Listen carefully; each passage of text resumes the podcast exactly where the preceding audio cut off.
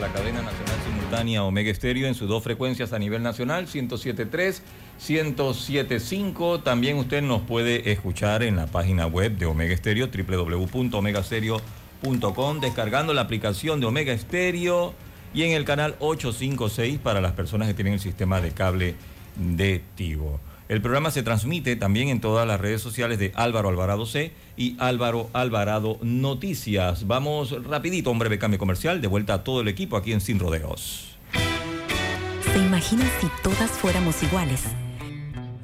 Dichosamente, son nuestras diferencias, nuestras metas y nuestra manera de ver la vida lo que nos hace únicas. Pensando en nosotras, Global Bank nos ofrece un programa con condiciones flexibles, seguros, promociones, eventos y asesoría financiera para impulsarnos a cumplir nuestros sueños. Bienvenidas al programa Única, una banca por y para la mujer. Global Bank, primero la gente. ¿Quieres quedar a la altura con tu familia, tus amigos, tu pareja, tu esposo, tus hijos? Prueba 1820, un café 100% de altura. Desde agosto cambiamos pensando en San Miguelito. Sí, a partir de agosto, tu cuenta de aseo vendrá en la factura de la luz, lo que mejorará la efectividad de los pagos, renovando el servicio de aseo para tener un San Miguelito más limpio y ordenado para todos. Para consultas, llama a nuestra línea 800-0045 o por WhatsApp al 6255-1122. Revisalud, haciendo tu vida más fácil y más limpia.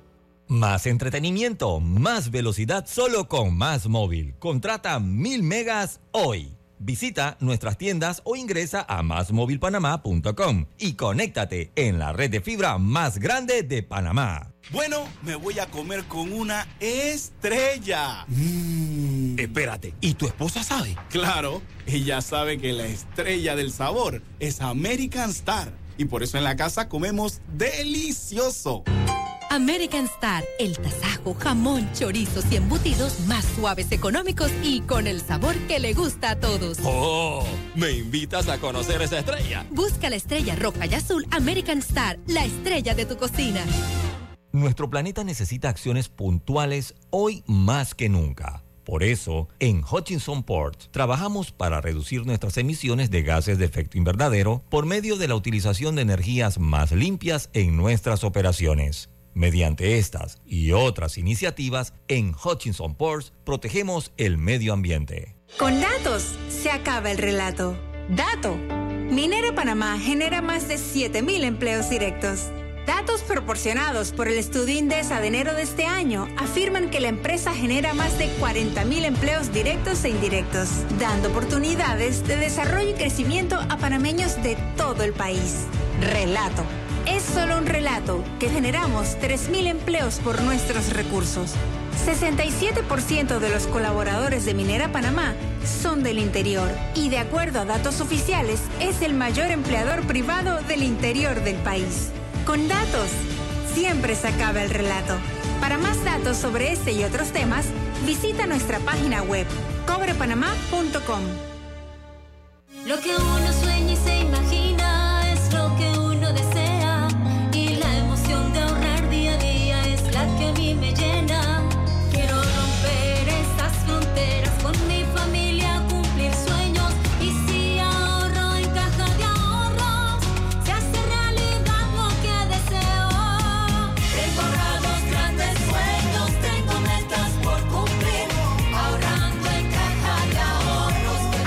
cuenta de ahorros digital. Caja de Ahorros, el banco de la familia panameña.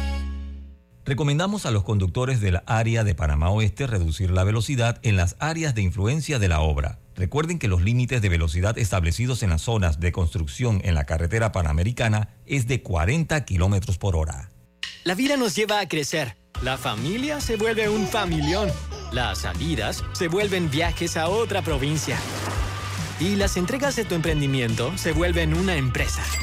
Sea como sea que tu vida crezca, necesitas un auto de tu talla, como el Gilio Cabango, con espacio para siete pasajeros y mucha comodidad, donde quepan tus trips con lo top en tecnología y la seguridad que necesitas. Conduce el nuevo Gilio Cabango. Es momento de crecer, solo en Bahía Motors. La información tiene diversas fuentes y opiniones. Aquí las encuentra.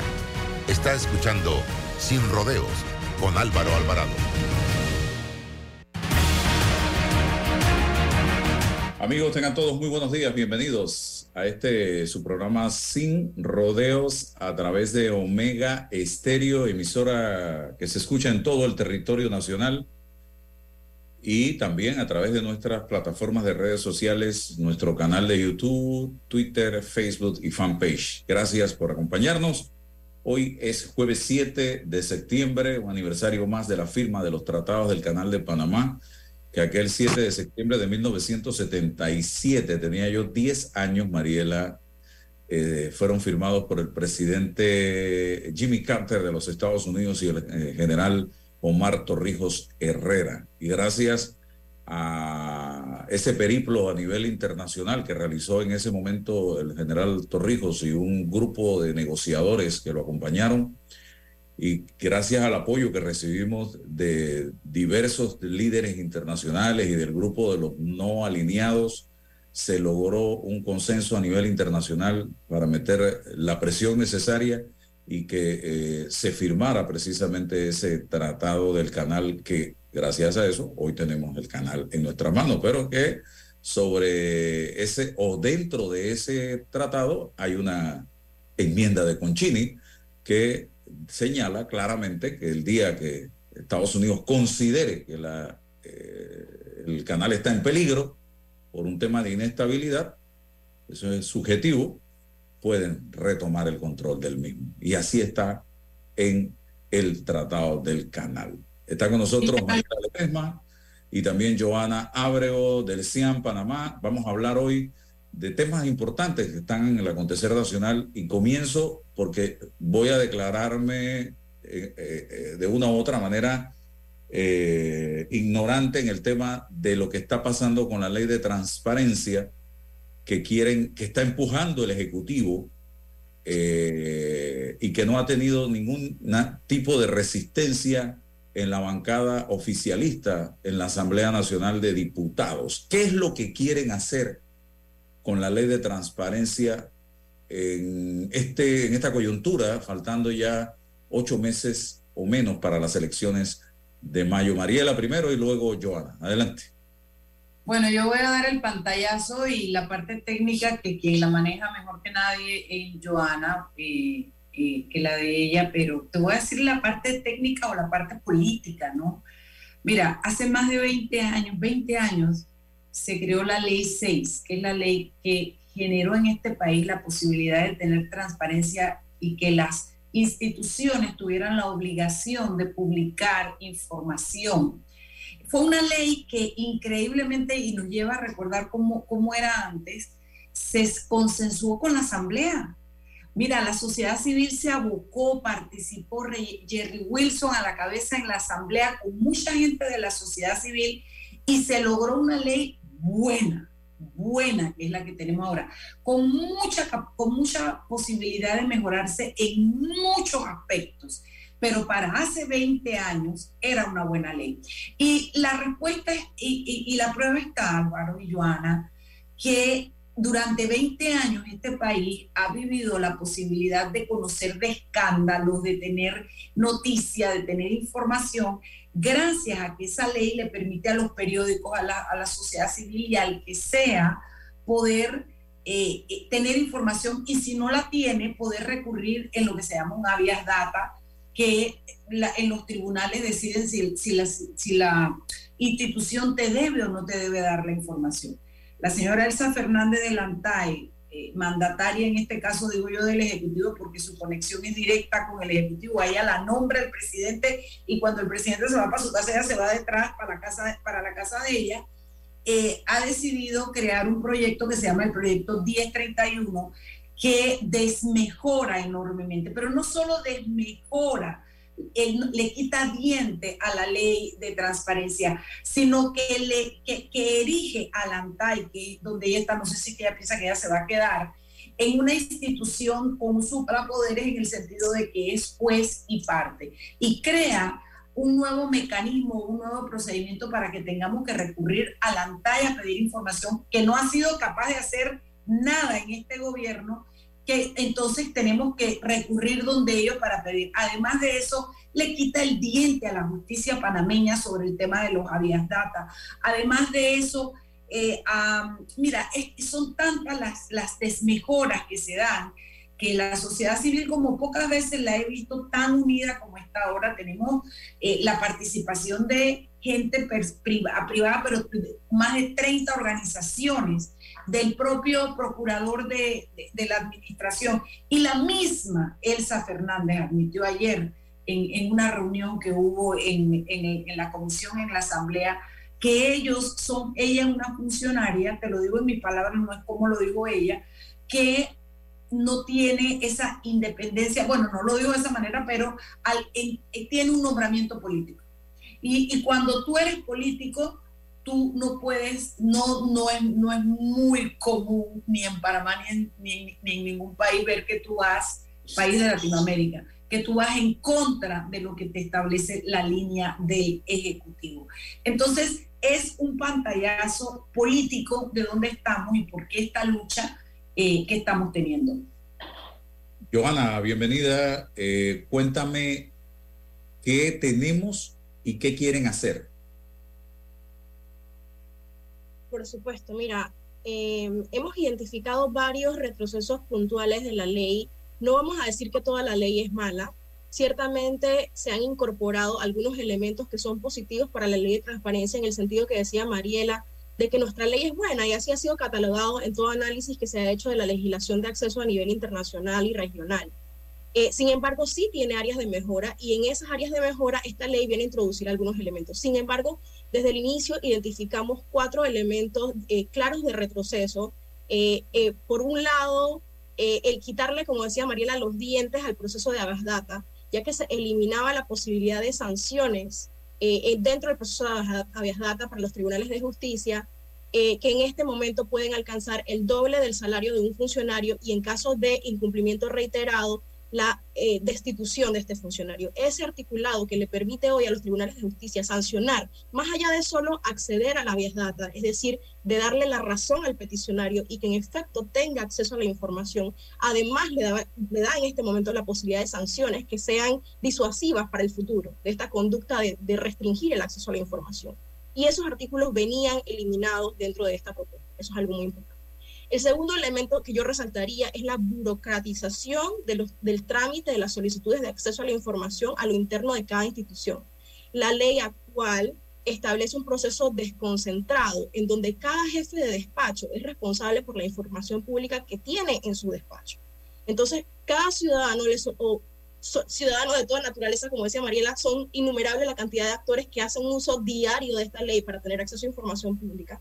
Van directamente donde el director o el jefe del departamento, donde está la información que necesitan, para que sea lo más rápido posible, la solicitan sin ninguna eh, formalidad y directamente este funcionario está obligado en el periodo de 30 días calendario a dar una respuesta sobre esta información.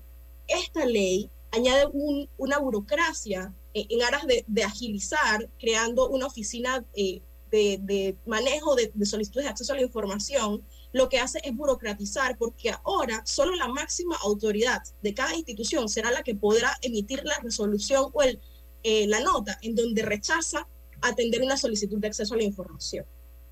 de modo que también eh, hay, eh, falta esa inmediación, porque ahora, si viene una sanción porque la autoridad está negando atender una solicitud de acceso a la información, la sanción va a venir a la máxima autoridad, al ministro, al administrador general, a quien sea. Primero, que allí va, hay, es más difícil conseguir una sanción en contra de un ministro que contra un jefe de departamento. Y segundo, que entonces le quita el temor del funcionario que realmente tiene la información de que si no se lo da al público va a venir una sanción. Y eso es supremamente eh, preocupante. Otra parte que a nosotros en particular en CIAM nos ha preocupado mucho es eh, que quedaba una disposición en este proyecto de ley que parecía dejar la ventana abierta para la persecución, para el hostigamiento de las organizaciones de sociedad civil que son críticas de la gestión pública. ¿Por qué? Porque eh, a pesar de que los organismos sin fines de lucro no son entes de gobierno, se dejaba abierta la, la, posibilidad de que deban rendir cuentas o deban eh, dar acceso a la información pública. Y por supuesto las organizaciones no gubernamentales no es que se opongan a la transparencia, luchamos por la transparencia, pero lo que sí no podemos aceptar es que se deje sin restricciones. tenemos legislación vigente que ya nos obliga en materia de acceso a la información, eh, sobre todo en el tema de eh, cuando se reciben fondos públicos. Pero no podemos permitir una disposición que luego sea utilizada, como ya ha sido utilizada en este país, otros instrumentos, y recordemos la administración Martinelli con la DGI, para perseguir la labor de las organizaciones de sociedad civil que eh, luchan porque se cumpla la legislación nacional contra la corrupción, etc. Entonces, eh, todos estos elementos nos han sonado la alarma y consideramos que son el resultado del proceso. Este no era el proceso para modificar una ley de transparencia. Recordemos que la ley de transparencia regula tanto el derecho de acceso a la información como el derecho de participación ciudadana. Entonces, la pregunta que nos hacemos es cómo puede haber una modificación a la ley de acceso a la, a la información y de participación ciudadana sin acceso a la información y sin participación ciudadana. Porque te puedo hablar con conocimiento de causa, SIAM es representante de la sociedad civil en la Comisión Nacional de Gobierno Abierto, y al igual que lo es la Fundación Libertad Ciudadana, y fuimos invitados a una reunión antes de que se presentara el proyecto de ley al Consejo de Gabinete, en donde se, pretendía que porque dos o tres representantes de sociedad civil veíamos el primer borrador de este documento que quedara validado de alguna manera para seguir su trámite hacia la Asamblea Nacional. En ese momento se le dijo claramente a la directora de ANTAI que eso no podía ser tomado como una validación de sociedad civil y que era imperante que hubiera una consulta amplia con todos los sectores, a semejanza de la consulta que hubo originalmente para la emisión de esta ley.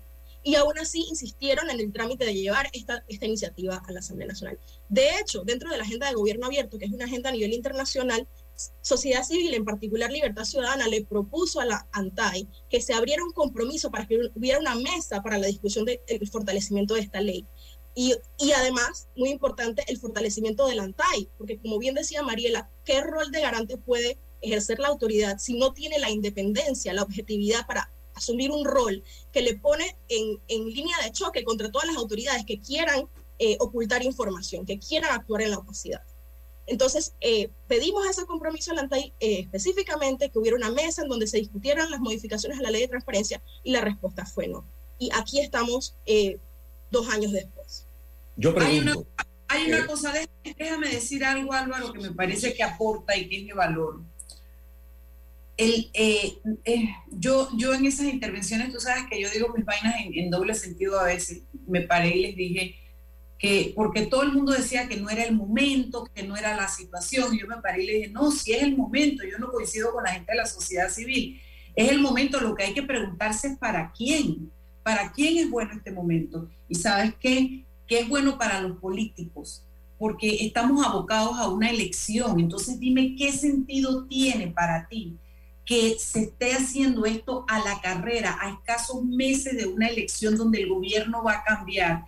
Querer cambiar la ley que le quita diente, que le quita posibilidad. Sí tiene algunas cosas técnicas importantes, como dice Giovanna, pero a mi juicio, al momento de ponerlo en una balanza, son más las cosas que se ponen en peligro que lo que aporta porque esto, estás abriendo la posibilidad de, de alguna manera de que, de que información que se ha generado en esta administración se tenga que cubrir a través de mecanismos burocráticos, porque lo que han hecho es hacer una mezcolanza, enredar, a retrasar. Y eso me preocupa mucho porque realmente creo que, si bien es cierto, se podría lograr eh, hacer una mejora a la ley actual, este no es el momento. La sociedad civil, Álvaro, unida, como te digo, como pocas veces la he visto, eh, está trabajando eh, para que se retire el proyecto. No nos interesa discutir, esta, que, no, nos interesa que se retire el proyecto porque por ética, primero que nada, consideramos que no es el momento oportuno para entrar a tratar temas tan importantes para la democracia. es que precisamente mi pregunta iba en esa dirección. ¿Cuál es, como dicen los colombianos, el afán, el apuro, la, eh, la prisa que tiene el gobierno de Laurentino Cortizo en meterse a reformar una ley de transparencia con tantos problemas que hay en este país en este momento y que no han podido hacerle frente. Nada más esta semana hablaba yo con el magistrado Alberto Cigarruista sobre el tema de la ley de Contraloría, eh, que fue refrendada por el presidente de la República y que se ha convertido en una muralla china y que deja a, a, a criterio del Contralor muchos temas. Y al Eh, Tribunal de Cuentas sin trabajo, porque no les mandan los Cuentas, informes, sí. entonces ellos no pueden hacer su trabajo. Y no Sí. le mandan los informes porque esta nueva ley decide, el, el, el Contralor decide a quién investiga y a quién, a quién no, a quién audita y a quién no. Sí, él nos decía que le han llegado, si acaso, 13 expedientes este año. ¿Tú Imagínate. sabes cuesta tener una estructura como el Tribunal de Cuentas para tenerlos limándose las uñas porque el Contralor decide no hacer su trabajo? Y que no llegan los casos de alto perfil tampoco al Tribunal de Cuentas. Llega el del maestro, el del doctor, el de la enfermera. Así es. Así Entonces, es. nosotros metidos ahora en, o empeñados en ley de transparencia, eso, eh, como dice Guillermo Antonio Adame, tiene un tufillo a lo que usted acaba de plantear, Maliera Ledesma. A protección. Quiero protegerme, no sé, Joana, si... a evadir, a evadir responsabilidades, a ocultar, a ocultamiento de información, a debilitar, debilitar la- la- la- el brazo de la investigación. Eso es lo que, y me metí, perdón, dijeron Joana no Mariela, pero yo siempre meto mi cuchara. Yo, yo lo que sí puedo decir es que está claro que la ley de transparencia en este momento no es conveniente para la administración actual. eh, y nada más pongo el ejemplo del contrato minero y de toda la situación re- relacionada a Minera Panamá. El Ministerio de Comercio e Industrias desconoce totalmente la ley de transparencia, desconoce al nivel que sistemáticamente niega acceso a expedientes y copias autenticadas relacionadas con las posesiones. Hemos tenido que eh, interponer distintos recursos y aún así no comprenden, no comprendían que el reglamento del- eh, estaba derogado, no comprenden que tienen que dar la información a acceso al público más allá que solo abogados, no comprenden. Eh, entonces, e- evidentemente en este momento la ley de transparencia es inconveniente para muchas eh, gestiones de, de esta administración, no hay duda de ello. Y sabes algo, Álvaro, yo le, yo le digo a nuestros oyentes, si usted disfruta o, tiene memoria de todo lo que ha pasado en los últimos dos o tres años, todos los escándalos que se han destapado, toda la plata que se ha ido, que ha venido, los contratos que se han hecho, que le devuelven la plata en la asamblea, si usted cree que eso es bueno para el país, bueno, eso se ha podido lograr gracias a información que se obtiene de las instituciones. Y es precisamente lo que queremos mantener. En el fondo, la parte técnica es importante y la entienden los técnicos, pero usted que me escucha, lo que yo quiero que usted sepa es que esta nueva, este proyecto de ley le resta diente y capacidad a las personas para poder lograr información importante para investigaciones dentro del aparato eh, público. Increíble las cosas que estamos viendo que ni por uh, un segundo llegamos a pensar que sería capaz el señor Laurentino Cortizo cuando lo vimos en campaña. Eh, porque a quién más le vamos a responsabilizar si eh, él es el presidente de la República y esto está saliendo precisamente del órgano ejecutivo. Esto no fue una iniciativa de un grupo de panameños que llegó a la asamblea, no, no, no, esto viene precisamente del órgano ejecutivo. Eh, esperemos que la asamblea recapacite, esperemos que la asamblea escuche y no se metan más en los problemas, en más problemas de los que ya Que tienen. tienen al pueblo en la calle con el tema minero, parece que a eso voy. A eso Parece voy. que quieren salsa, Álvaro, no les es suficiente. A eso voy precisamente eh, con Giovanna, que también, y usted, Mariela, eh, porque yo he tenido a las dos partes en este tema, a dos partes, a quienes de una u otra manera eh, defienden el, el- el contrato y plantean la, la posibilidad de que si hay que hacer algunas revisiones, que se hagan las revisiones. He tenido a gente en contra del contrato, pero que al mismo tiempo dicen que se puede mejorar. Y he tenido gente que dicen no y punto. No y no, que se vaya la empresa. Ahí, porque hay tres posiciones en torno a este tema. Y pudiera haber una cuarta, que el contrato se apruebe tal y como está y se acabó. Eh, yo quiero escuchar la opinión de Joana y de Mariela. ¿Qué es lo que más conviene en este momento para el país, luego de casi 30 años, porque esto no comenzó la semana pasada? El, la raíz de este tema se da en el gobierno de Ernesto Pérez Valladares, pienso, eh, es lo que yo he estado analizando, cuando se da la primera concesión creo que fue al señor Richard Pfeiffer, y por ahí comenzó todo. Y yo veo que hoy es que estamos eh, envueltos en un dilema por el tema del famoso contrato que ha firmado el gobierno actual con una situación que viene de arrastre. Y veo gente que estuvo en los gobiernos, eh, en los seis gobiernos que han pasado, criticando, rajándose las vestiduras y que permitieron que llegáramos hasta lo que estamos viviendo en el día de hoy, señoras y señores, porque lo permitieron. No hicieron absolutamente nada por frenar la situación desde su accionar como gobierno. Estoy hablando. Joana, cuéntame un poco eh, hacia qué lado debiéramos ir, cuál es tu orientación en torno a este tema.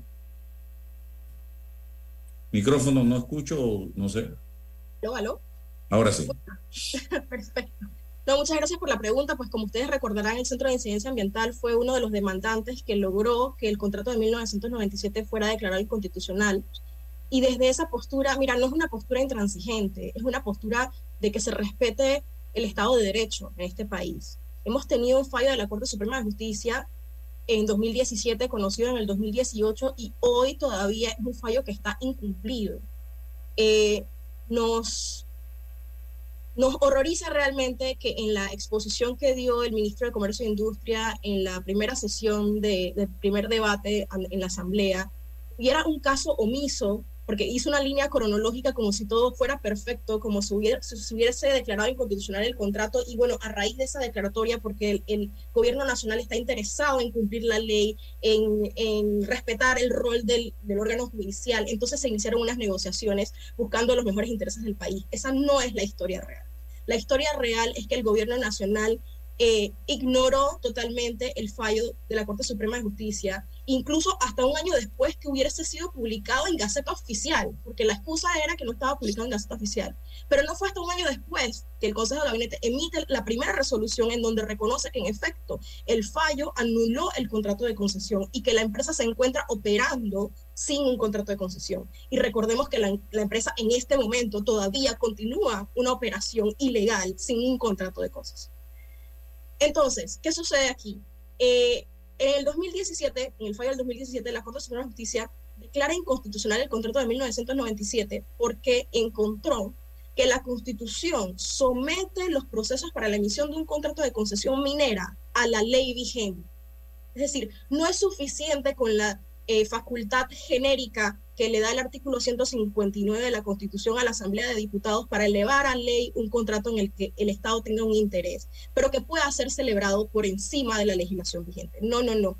Hay un artículo, el 257 de la Constitución, que habla de que le pertenecen al Estado las riquezas del subsuelo. Y para explotar esas riquezas del subsuelo se pueden dar contratos o concesiones según la ley y que la ley reglamentará todo lo relacionado a la expedición de esos contratos y concesiones. Entonces, a la luz de esas normas constitucionales, la Corte Suprema de Justicia entiende que para tú poder emitir un contrato de concesión minera tienes que seguir el procedimiento que te marca la ley. En ese momento, eh, la, ley, la Corte Suprema se centra en dos disposiciones, la ley de contrataciones públicas y un decreto de, de gabinete de 1969 que establecía un procedimiento especial para emitir la concesión en esa área de Petaquilla, Molijo. ¿Qué sucede hoy? Hoy ya no tenemos la disposición de la ley de contrataciones públicas, pero sí que tenemos el régimen especial creado por el decreto del 69 y además tenemos algo que nadie puede negar que lo tenemos. Tenemos un código de recursos minerales que establece el procedimiento para cómo debemos emitir una concesión y cuáles son los parámetros. Que el contrato está eh, desfasado, que, que, si aplicáramos las regalías que están en este contrato saldría el Estado perdiendo, por supuesto, pero es el procedimiento que está vigente en este momento. Entonces, el Ejecutivo ha repetido replicado directamente en desacato de la Corte Suprema de Justicia, siguiendo un procedimiento de negociación y aprobación del contrato exactamente igual al contrato anterior, una contratación directa. Y por eso nosotros sostenemos que no puede, no, la, Asamblea Nacional no puede permitirse aprobar este contrato porque estaría poniendo en juego este balance de poderes que debe existir, porque ¿cuál es el mensaje que se envía de ahí en adelante? Aquí, ah, bueno, lo que diga la Corte Suprema de Justicia no importa este país simplemente no importa. Si, si nos parece que, que, es inconveniente, simplemente a través de la, de la indebida aplicación de cualquier principio general de derecho, eh, buena fe, por ejemplo, como ha dicho el ministro de Comercio, podemos simplemente obviar el, cumplimiento de un fallo o de las Permíteme hacerte una pregunta para aclarar, o sea, al declararse inconstitucional el contrato en el 2017, debió haberse hecho una licitación para que entraran todas las empresas interesadas en, y, y participaran de la explota, estábamos ya, ya en la exploración y explotación, exploración, construcción y explotación de- de- del área. Eso es lo que debió haberse hecho.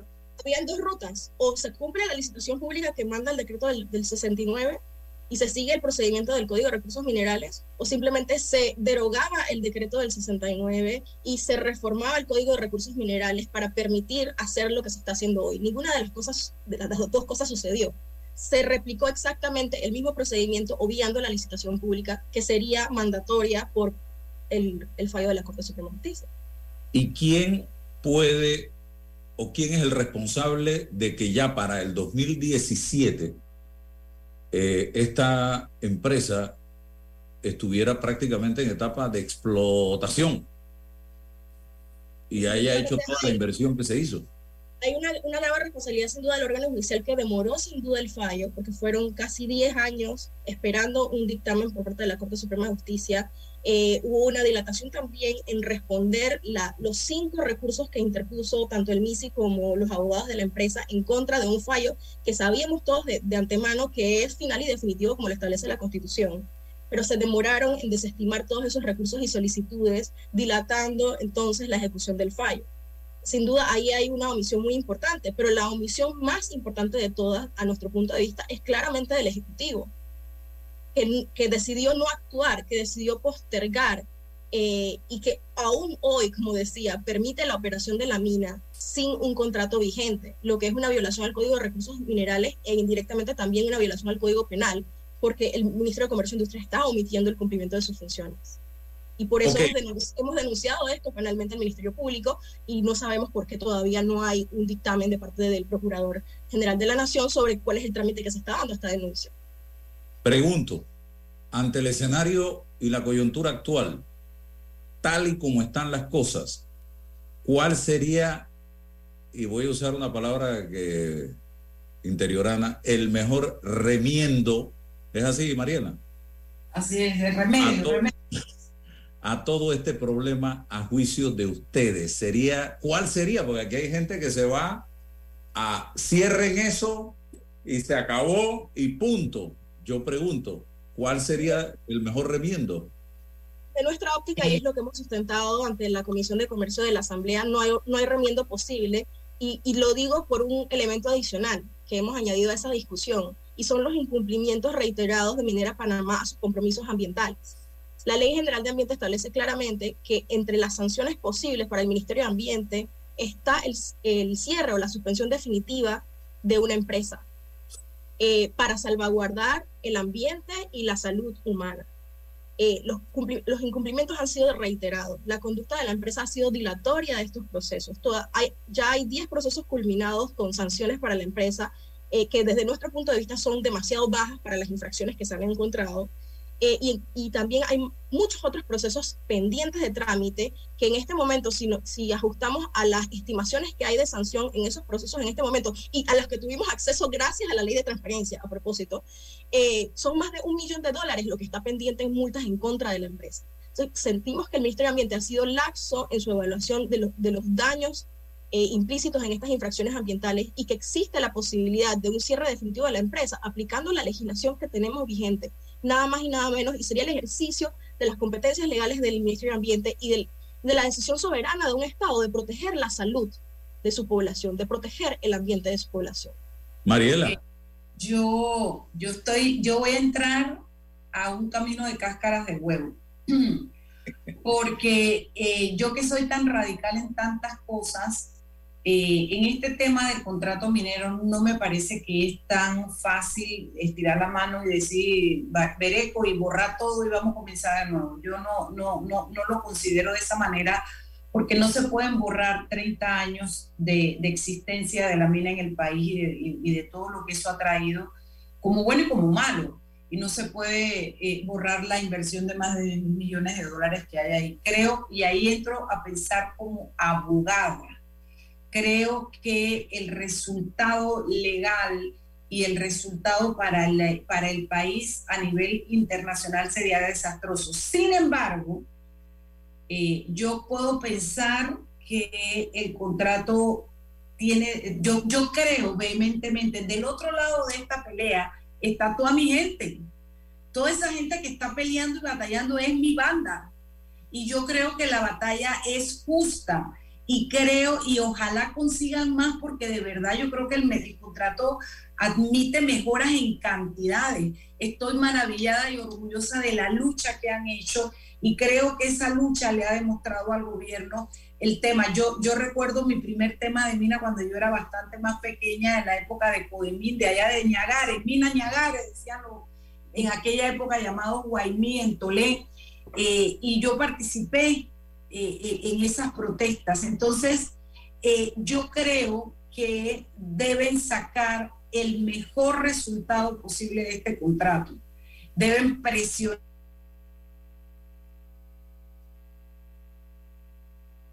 Se le fue el, internet a Mariela, porque damos, nosotros lo estamos bien. vamos a ver si regresa. Estamos sin internet con Mariela. Eh, cuando estaba hablando precisamente de la lucha que está desarrollando eh, un sector de la población panameña que en el que ella se siente representada. Así, pero hemos perdido la comunicación. Ahí está de vuelta. Estabas hablando de eh, la, la, lucha que lleva adelante un sector de la población que, que realmente te sientes representada en ese sector. Oh, y orgullosa. Continúa. Orgullosa de esa lucha.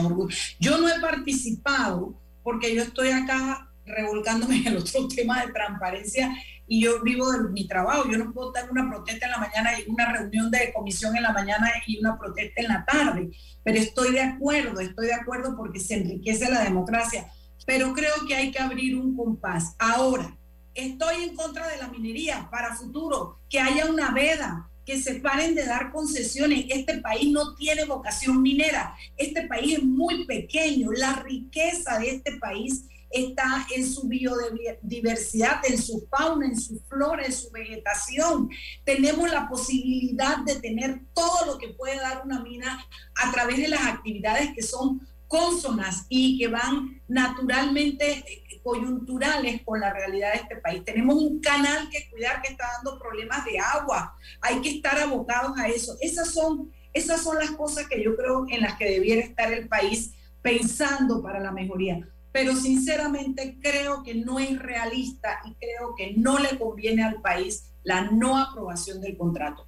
Creo que deben sacarle el jugo a la minera, sacar todo lo que sea posible pero realmente no, no, no, no lo veo. Y, no voy a decir ni más nada porque no quiero hacer ningún argumento en defensa de la misma, ni en defensa del contrato, solamente estoy hablando de mi postura.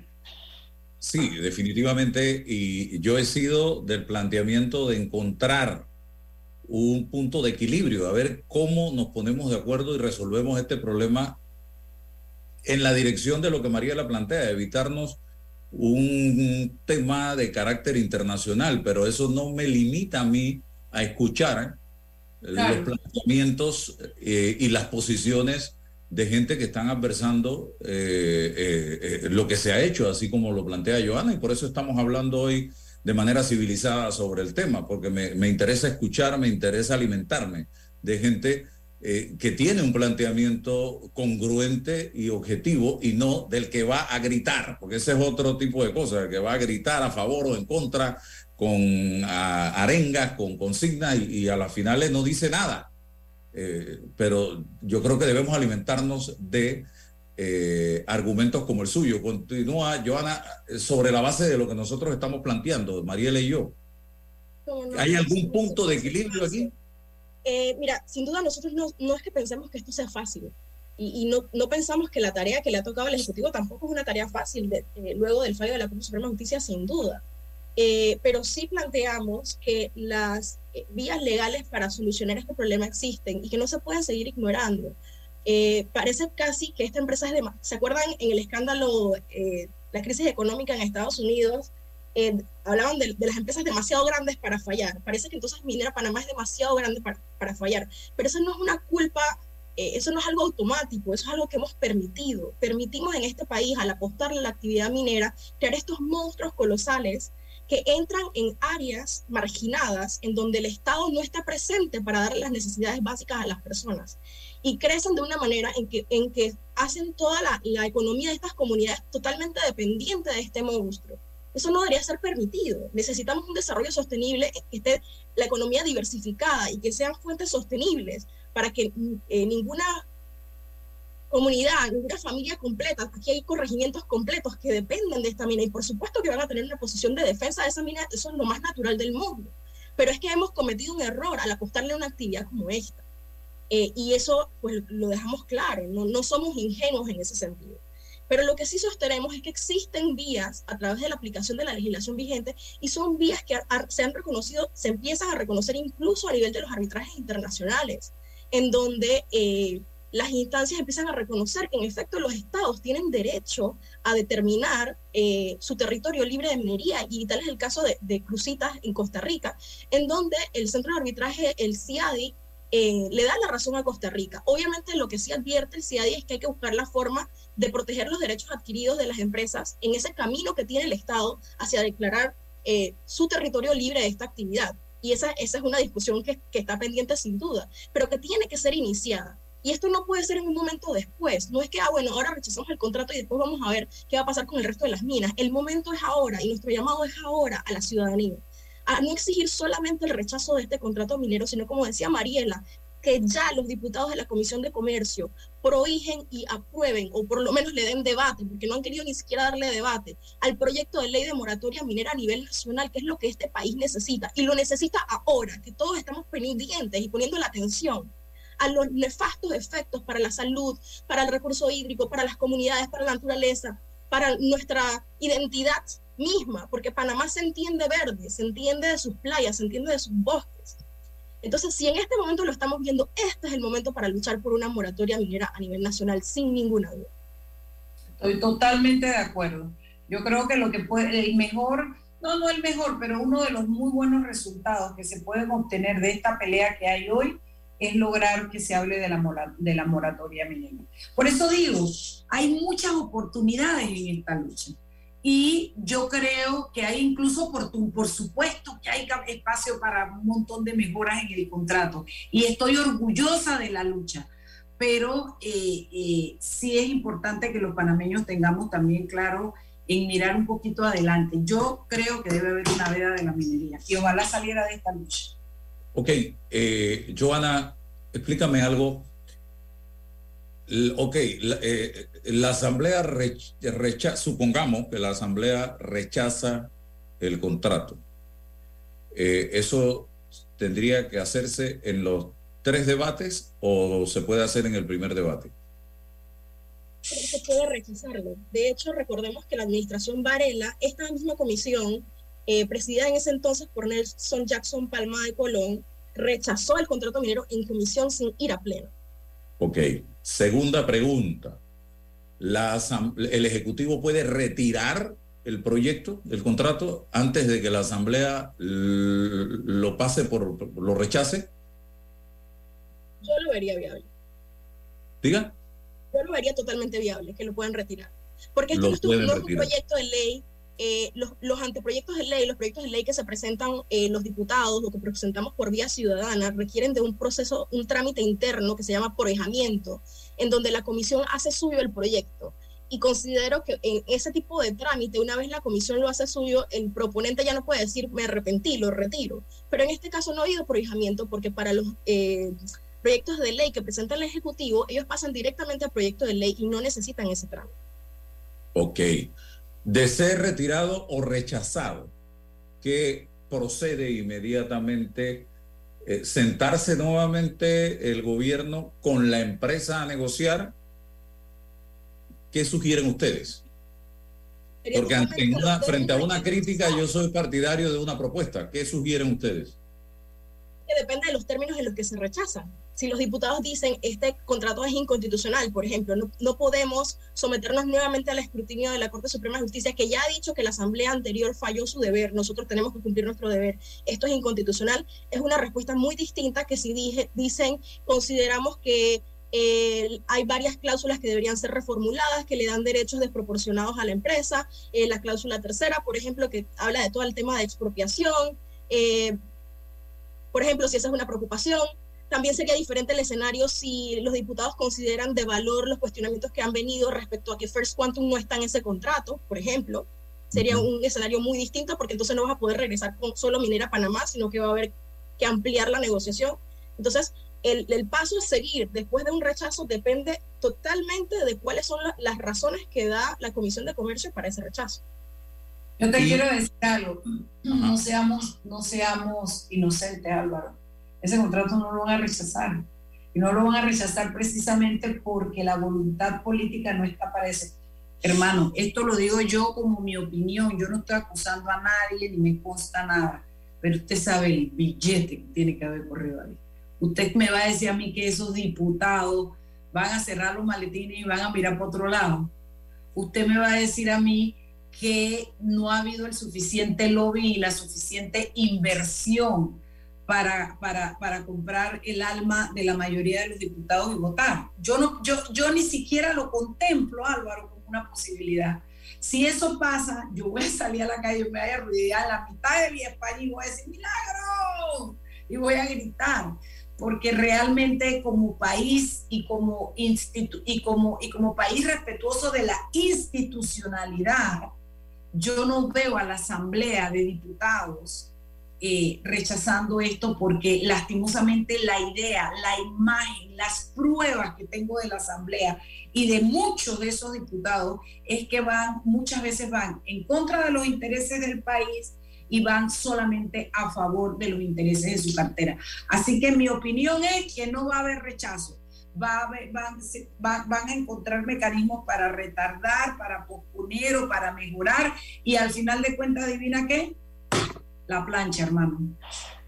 Ok, ya escuchamos al señor Saúl Méndez en, la, en el pleno de la Asamblea eh, asumiendo un liderazgo frente a eh, este tema y planteó el reto de que pudiéramos regresar a julio del año pasado.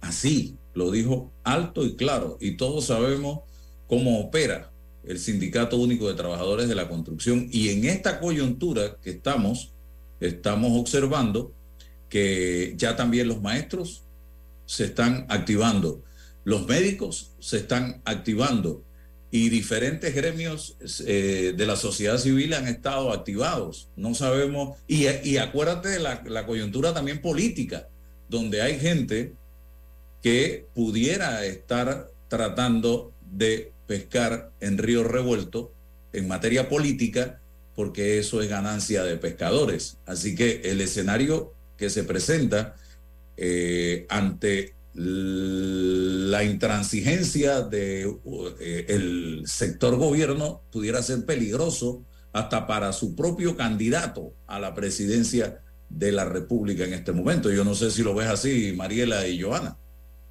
Joana.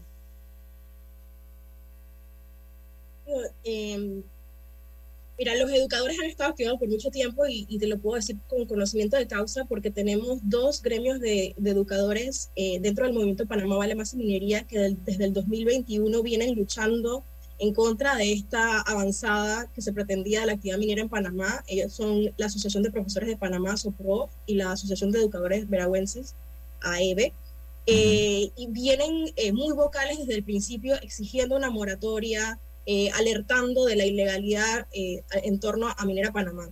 Y sin duda se han ido sumando otros sectores, el movimiento eh, tiene 40 organizaciones y, fuera del movimiento ahora, por supuesto, se unen muchísimos otros sectores de, de la sociedad y vimos esa marcha multitudinaria en donde la gente exige el rechazo y muchos exigimos la moratoria minera. Entonces, ciertamente es un elemento a considerar en este análisis eh, cómo van a los diputados a desoír, a ignorar simplemente este clamor ciudadano que se empieza a construir y que se construye también desde lo local, es decir, desde los circuitos de los diputados. Y por eso quisimos también recordarles en, nuestra ponencia ante la comisión de que cada uno de los circuitos eh, en los que ellos que, ellos representan están amenazados por la minería metálica, porque recordemos que hay 15 contratos de concesión en el registro minero, 15 contratos ya, y hay 104 solicitudes. Cuando vemos provincia por provincia, todas las provincias y comarcas de Panamá tienen algún nivel de amenaza, ya sea contrato o solicitud. Entonces em, empezamos a alertar a los ciudadanos, electores también de estos diputados, de que hablen con sus diputados, porque es eh, realmente urgente que se exija desde allá, desde los circuitos que, a los que los diputados representan, una acción contundente para rechazar el contrato minero y sobre todo para declarar una moratoria a nivel nacional. Cuando yo oigo a Joana hablar, eh, me trae a cuento otra cosa y es que yo creo que la verdad es que hay suficientes elementos y escuchas a Joana, que es una experta en la materia, y te das cuenta que elementos para luchar y para obtener lo que ellos pretenden o, o la mejor eh, condición del contrato, los hay. Lo que a mí me ha molestado de esta lucha, que te digo, es de mi gente, es de mi banda, es que he escuchado a muchas personas mentir, interpretar mal, dar los mensajes que no son. Y eso ahí a mí me molesta porque yo soy una mujer acostumbrada, yo soy frentera. A mí me gustan mis luchas, a mí me gustan de frente y vamos a medirlo, hermano, con argumentos y con todo. Pero cuando tú, para lograr tu objetivo, mientes, le estás mintiendo a la población que le estás pidiendo el apoyo. Y eso a mí me ha molestado. No voy a entrar porque no voy a decir nada que defienda a la minera, no lo voy a hacer, pero sí puedo decir que he visto a muchas personas que incluso me han desilusionado y a otros que no me extraña, inventando baila, diciendo cosas que no son verdad para poder sustentar y justificar su lucha. Hermano, cuando a usted su lucha le arde en el pecho, sus justificaciones y sus argumentos son los que usted tiene. Usted no tiene que mentir. Y eso me lo dicen mis muchas luchas. Y hasta, hasta, hasta me rimó. Así es que eso es importante también porque creo que si hay algunas personas, no todas, porque hay gente muy seria metida en esto, mi banda, pero sí hay mucha gente inventando cuentos de terror tratando de asustar a las personas. Me llama algo la atención de, de Suntra, específicamente de Mariela. y, usted y yo que no tenemos pepita en la lengua, yo ya casi ni lengua, hermano, porque le hemos arrastrado por la y, y, no voy a decir nada que no sea cierto. ¿Usted se acuerda de Suntrack peleando afuera de la minera hace unos años atrás porque por unos por unos contrataciones por unos querían el control del sindicato de la minera. Exacto y porque estaban y porque decían que habían traído a no sé cuántos gente de Filipinas de qué cosa por supuesto que me acuerdo. Mira yo te voy a decir una cosa. A mí la inmiscusión de Suntrack en esta lucha me parece que es pérdida para la lucha. Ellos son personas agresivas, son personas que solamente piensan en sus intereses y no los voy a, valorar, simplemente lo menciono. Y son gente que eh, cree que hay que destruir para conseguir a costa de lo que sea su objetivo. A mí me parece que a la lucha de la mina no le da ningún luz tener a Suntrack eh, aliado. Les tengo, les tengo recelo. Pero está bien, están ahí pues. Y cuando uno tiene una lucha y cuando hay guerra, hermano, uno mira para lado, mira para el otro lado y sabe que a veces se tiene que cuidar las espaldas, pero hay que ir para adelante. Pero para mí, es uno de los detalles negativos de la, de la lucha. Yo recuerdo que en, esa, en, esa, en esas protestas donde hasta intervinieron los antimotines, en aquella época que tuvieron que proteger la entrada de la mina, yo estaba dándole seguimiento a ese caso, había una división sindical, eh, varios grupos sindicales. Que no estaban de acuerdo. Eh, y que no, no, querían ser parte de Suntra, pues. exactamente. Exactamente. Exactamente. Y ahí, ahí hubo una lucha y una presión porque era precisamente ese método Suntra, que no sé si está patentizado, que es, si no estás conmigo, estás en mi contra y tengo que combatirte. Y, y, bueno, y después se callaron, mira, y aparecieron ahora en el canal. Pero la lucha no fue contra la minería en ese momento. No, no, no, no, era contra sus intereses. No, no, no, no, no llamemos engaño, pero bueno, ahora parecieron mil, ahora le importa. Ahora sí, ahora sí. Ahora sí. Tan linda yo, ¿no? ¿Qué quieres que te diga? ¿Qué quieres que te diga? No voy a hacer nada para favorecer a la mina, pero tengo mi criterio y sinceramente hay aliados que avergüenzan. Yo lo que, lo que... No, no, y si tuvieran otra dirigencia, no sé cómo sería, pero lo que yo vengo viendo los últimos años en Suntrack, salvo, salvo con rosas excepciones. A Minelva Reyes, por ejemplo, una mujer que me inspira respeto. Sí. Yo nunca la he visto en estas vainas a ella. Pero salvo honrosas excepciones, para mí Suntrack es un cuerpo de maleantes con una personería jurídica eh, que trabajan en sus intereses para encontrarlos a la fuerza. No les importa qué se llevan por delante. Y eso no es bueno. Y yo en este tema favorezco el debate, favorezco la discusión de altura con argumentos Tal cual. Eh, y donde podamos de una u otra manera encontrar una salida a este problema que no sea la violencia, que no mm, nos lleve al terreno de julio del año pasado, que no nos conduce a nada. Y para A eso nada. Parece que esos revolcones como que logran sus objetivos y los que son brutos aquí han demostrado que son brutos, es que a menos de un año o a un año de lo que pasó la vez pasada, están viendo lo que se está armando con la lucha de la minería, están viendo la protesta.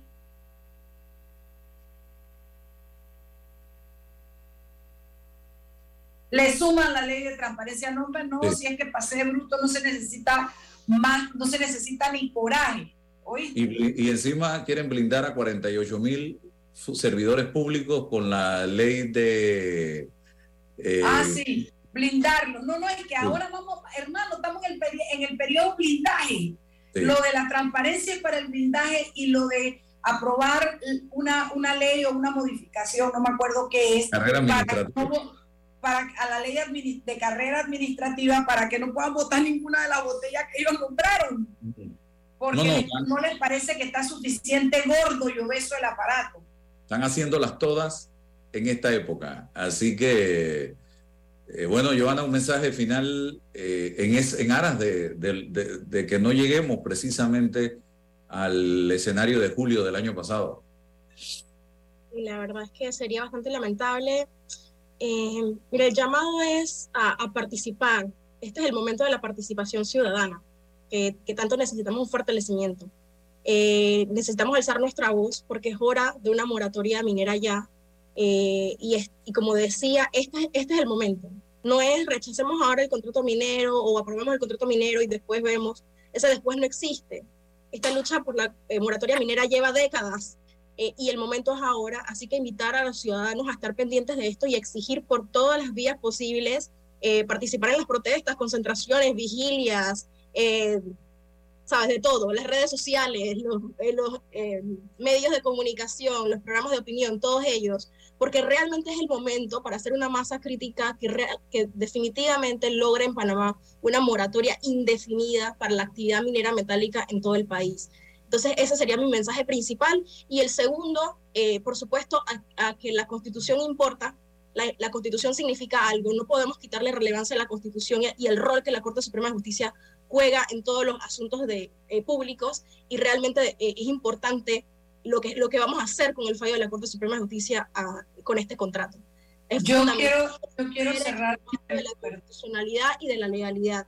Y esto no es la interpretación de unos cuantos, esto es el- la lectura directa del fallo eh, que puede ser consultado por todos los actores. Ahí están los dos fallos, el del 2017 y el del 2022, eh, 21, para consulta de cualquiera de los actores. Es lo que dijo la Corte, no es lo que dice CIAM, no es lo que dice el Movimiento Panamá Vale Más y Minería y no es lo que dice eh, las decenas de actores que eh, hicieron su desfile por la Asamblea Nacional manifestando una posición crítica y muchos de ellos rescatando el problema de la constitucionalidad de este contrato.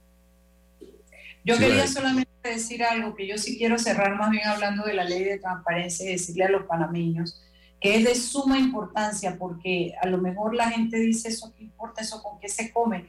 Si no tuviéramos las posibilidades que tenemos hoy con la ley de transparencia, muchos de estos mensajes, el tema de la minería, muchos, muchos de los escándalos que hemos logrado parar, muchas cosas que se han logrado parar porque se arma un escándalo y se filtra la información, no, va, no van a ser posibles y dentro de esa, ese régimen de opacidad y más opacidad cada vez lo que vamos es a ir perdiendo terreno ganado en la democracia.